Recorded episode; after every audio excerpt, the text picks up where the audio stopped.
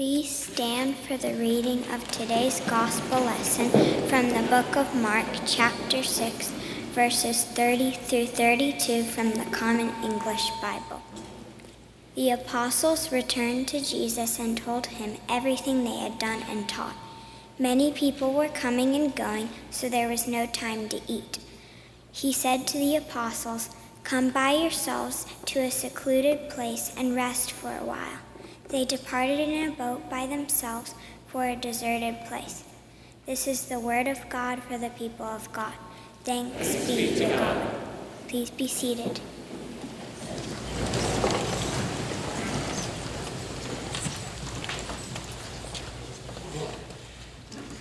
If you uh, happen to be a, a guest today, or if you're joining us online for the first time, I'm Jim Hughes. I'm one of the pastors here. Most of you, I think, are aware at this point that the month of July is uh, a traditional time for Davis to be away for study uh, and for uh, rejuvenation, which is important for him. It's a gift that this congregation gives him, and it's a, a very valuable one. Uh, so, the rest of the staff, we pitch in during July. We're sort of a, uh, an inning of relief pitching, and uh, we'll do our best to not strike out while we're, while we're here. I will confess to a tinge of uh, bitterness about this because uh, I am a tennis player and played tennis in college, been playing most of my life. And for 45 years serving churches, I had to miss breakfast at Wimbledon because it was always happening during church. And so when I retired three years ago, my wife will attest to this. One of the very first things I said was, I'm finally going to get to be able to see breakfast at Wimbledon. Well, here we are. it's worse than you think. It happened last year, too. And so when Davis asked us which Sunday we wanted to, I chose this one because Wimbledon should be over by now, but not this year. No, no.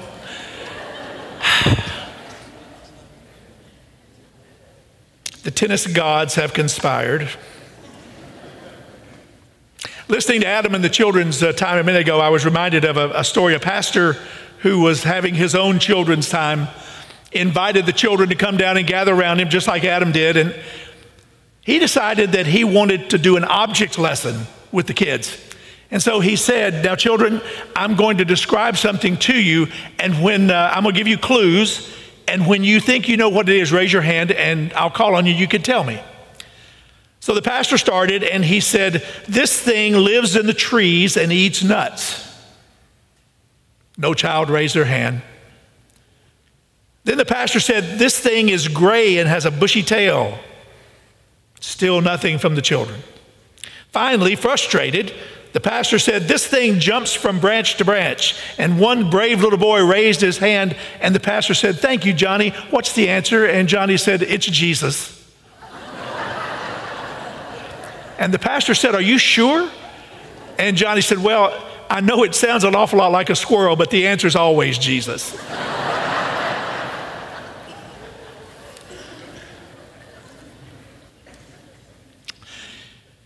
back in, um, back in 1995,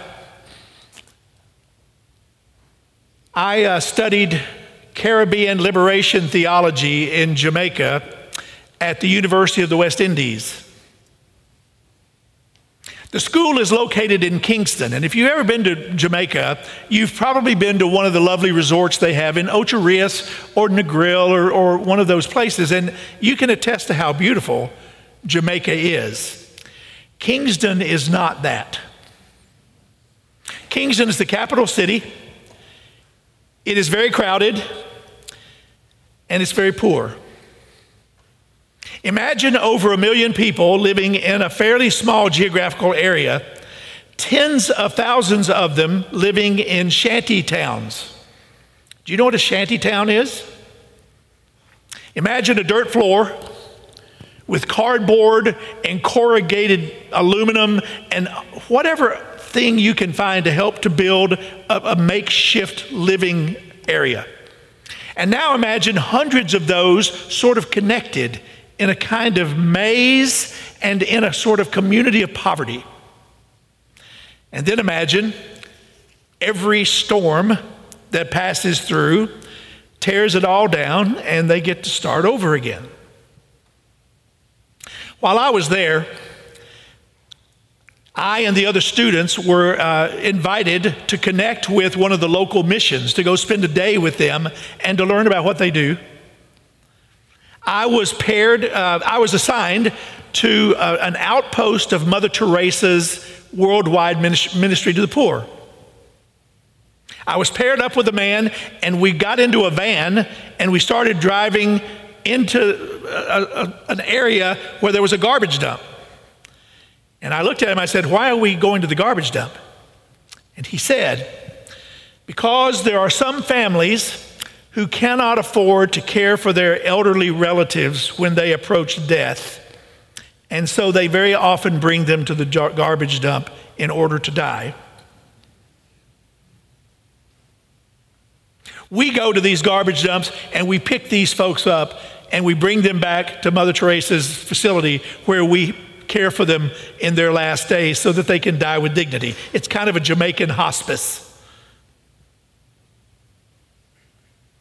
We were supposed to go back and tell the story, and so I went back to the class and I told mine, and another student talked about um, an orphanage uh, that was there that was there because many times younger women who have babies, they have them at the hospital and they leave them at the hospital because they can't afford to bring them home and take care of them.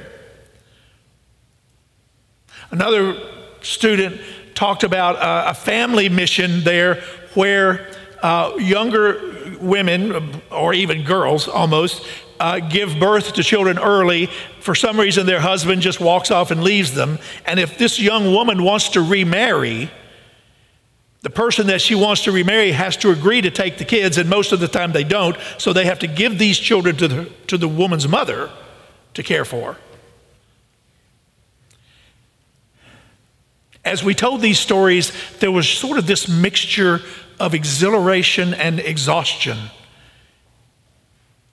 They were hard stories to tell. Today's scripture tells about the return of the disciples from their very first mission without Jesus. Now, bear in mind, they had been with Jesus for months and months, learning at his feet. He was their mentor, he was their master, he was their backstop. And then he sent them away, sent them out to share the good news. I don't know how long they were gone, weeks at least, maybe even months. And then they returned. And I'm guessing that they returned exhausted and exhilarated with stories to tell some thrilling stories, some dark stories, some successes, some failures. Jesus sensed that they needed a break. They were tired. They were suffering from compassion fatigue. They needed some solitude. Jesus himself, by the way, was not in top form here.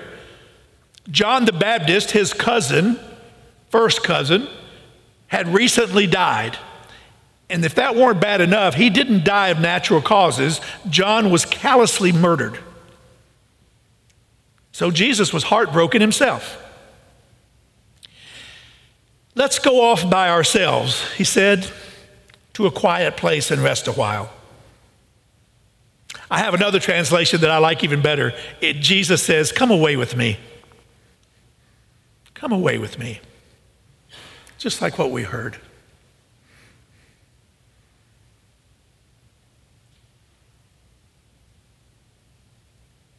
I think we witness here a living example of rest for the restless. That's our theme for July.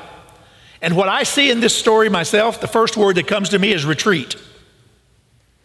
Retreat. Now, mind you, retreat is not surrender.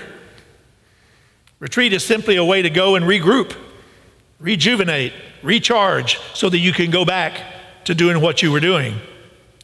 I'd like for us today to perhaps change that and to suggest that Jesus was taking the disciples on Sabbath, a time apart. And I will suggest to you today that there's not a person in this room or listening to my voice who couldn't stand a good dose of Sabbath. Let's name the elephant in the room. We live in and belong to a culture that values hard work above all. The so called Protestant work ethic, you've heard of it. It's been credited with the rise of capitalism in Western civilization. In fact, the better title would be the Calvinist work ethic because John Calvin, who developed the doctrine that we've come to know as predestination, and you probably know that predestination was the idea that God already knew ahead of time who was going to say yes and who was going to say no, but people didn't. And so the Calvinists came up with a clever way of determining who was in and who wasn't, and that was whoever was working the hardest. They must be the ones who are getting their salvation. And it didn't hurt that Calvinism had a pretty high view of hell. And people were so afraid of hell that it gave them even more motivation to work even doubly hard. And this superhero ep- uh, work ethic was observed by other people in the town, and they coined that term Protestant work ethic. We heap praise on the people around us who work hardest, don't we? We give them bonuses, we give them titles. Nothing wrong with any of that, but I wonder at what cost? In the end, at what cost? Some of you here in the room are old enough to remember the beginning of what you might call the leisure revolution. Back in the 50s and 60s, all kinds of machines and gadgets were developed in order to save us time. Why would we want to be saving time? So we could go and do things that we enjoy doing. Leisure. Well, Things like the washing machine and the toaster oven, the vacuum cleaner, they, they did their job. They saved us time. Along with that, though, there was a sort of a fear that came along with those gadgets, and that was that somehow or another we're afraid that these machines are going to take our place. Well, if you think that sounds quaint, we're right back in the middle of it again. Now with something called AI, artificial intelligence. And we're once again being told that AI is going to save us all manner of time. And once again, we're afraid that somehow or another it's going to replace us. Now, what have we done with all this free time we've got? Last year alone, 55% of us left vacation on the table. 55%. Now, this is not a sermon about the evils of hard work. It is a sermon that urges us all to reconsider the notion that we are primarily what we do, that we somehow have no value apart from our jobs. I saw a bumper sticker once that read, Jesus is coming, try to look busy. That's kind of nervous laughter, isn't it? I'm told in China, a polite response to the question, How are you? might be something like this I'm very busy, thank you. Hear this. I believe in a cruel way, the late 20th and early 21st centuries have relieved us from labor without at the same time relieving us of the conviction that only labor is meaningful. Well, I believe that our faith tells us unequivocally that we are more than what we do. Our worth and our value as human beings was guaranteed by God at birth. We didn't have to do anything to prove our worth, it was built in. We are more than what we do, and I think the more has a name. I think the name of it is Sabbath.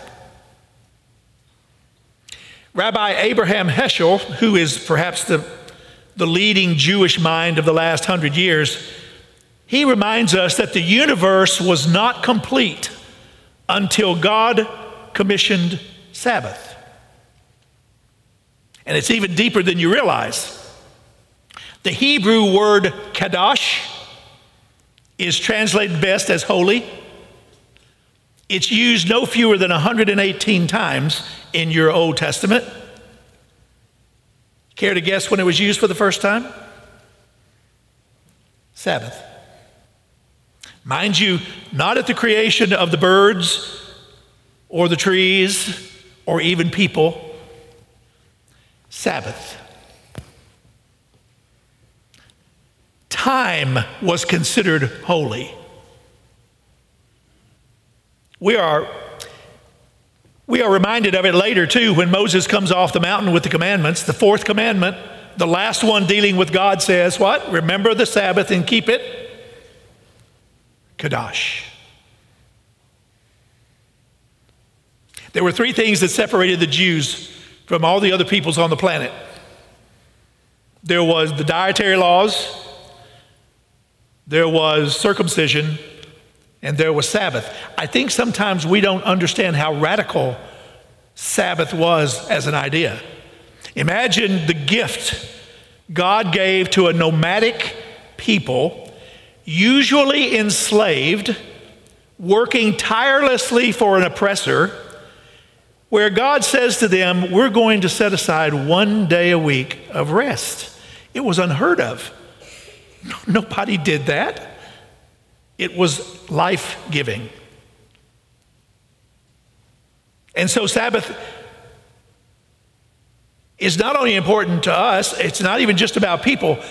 If you take a day apart from, with Sabbath, no work, well, then you also are giving the animals who work for you a day off so that they can also rest and regenerate. And it goes deeper than that. Every seventh year, was considered a Jubilee year, and no planting or harvesting was done.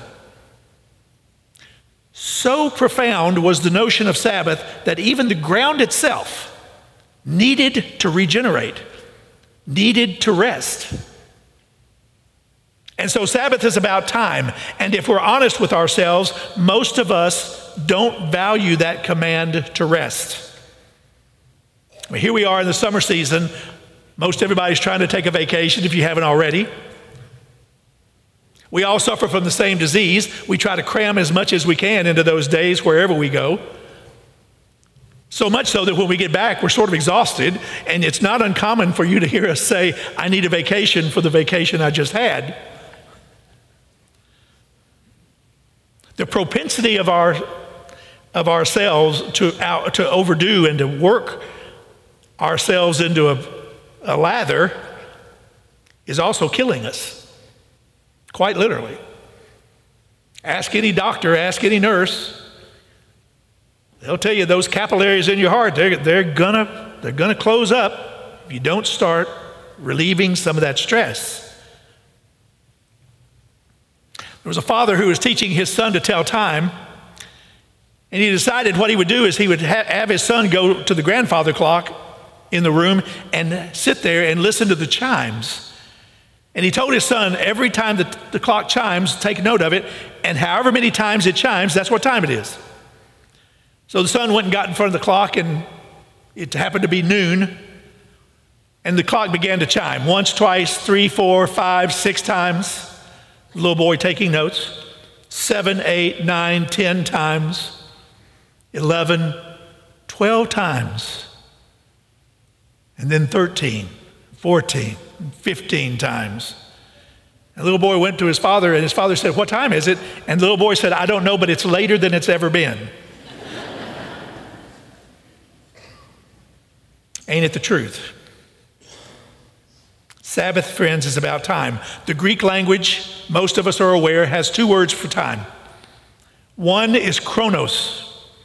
Chronos time is time that's measured in length like the numbers on the grandfather clock. Like what time is it of the day? That's chronos. The other word is kairos. Kairos time is not measured in length, it's measured by the quality of what happens during that time. So it's when we say something like, I had such a great time last night at dinner. I had such a great time with my friends. That's kairos. And kairos is Sabbath. Here again from Rabbi Heschel. It isn't a thing, that lends significance to a moment, it's the moment that lends significance to the things. We are a culture in profound need of Sabbath. Okay, great, Jim. How do we do that? Well, I admit we're out of practice. Our Jewish friends have been working at this for a long time, but not us so much. We don't even have blue laws anymore, so, you know, we found a way to work on Sundays too. So, what I suggest is start small. Don't try to bite off more than you can chew, start small. How about find a way to carve out 15 minutes a day to go to a quiet place and just breathe? Don't even think about anything, just be. And if that doesn't sound like it's good if you're a Christian, when we set ourselves apart for time for prayer, that's Sabbath. Or maybe you can create your own kind of Sabbath. How about cell phone Sunday?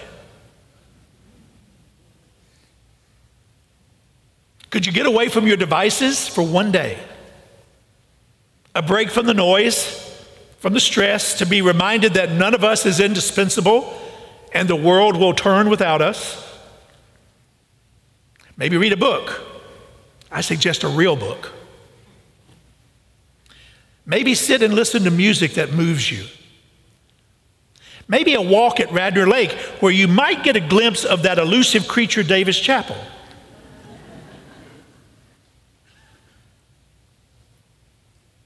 Our Jewish friends tend to spend their Sabbath time connecting with family.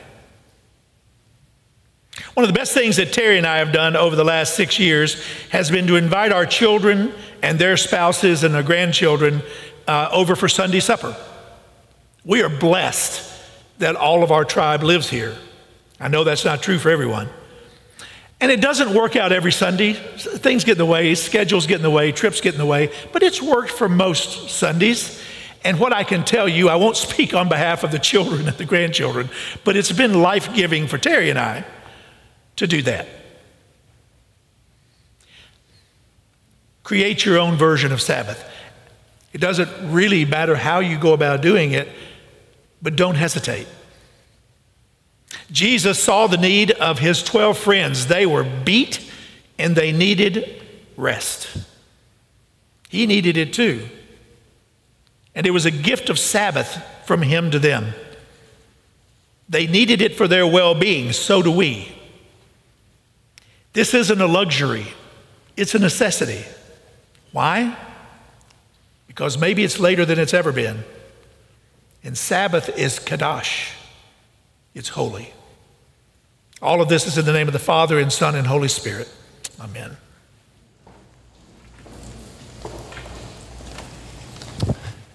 As our ushers and acolytes come forward and prepare to take our offering this morning, I want to remind you that your very presence with us is a gift. And so I do encourage you to register your attendance. You can do that online or in the attendance pad.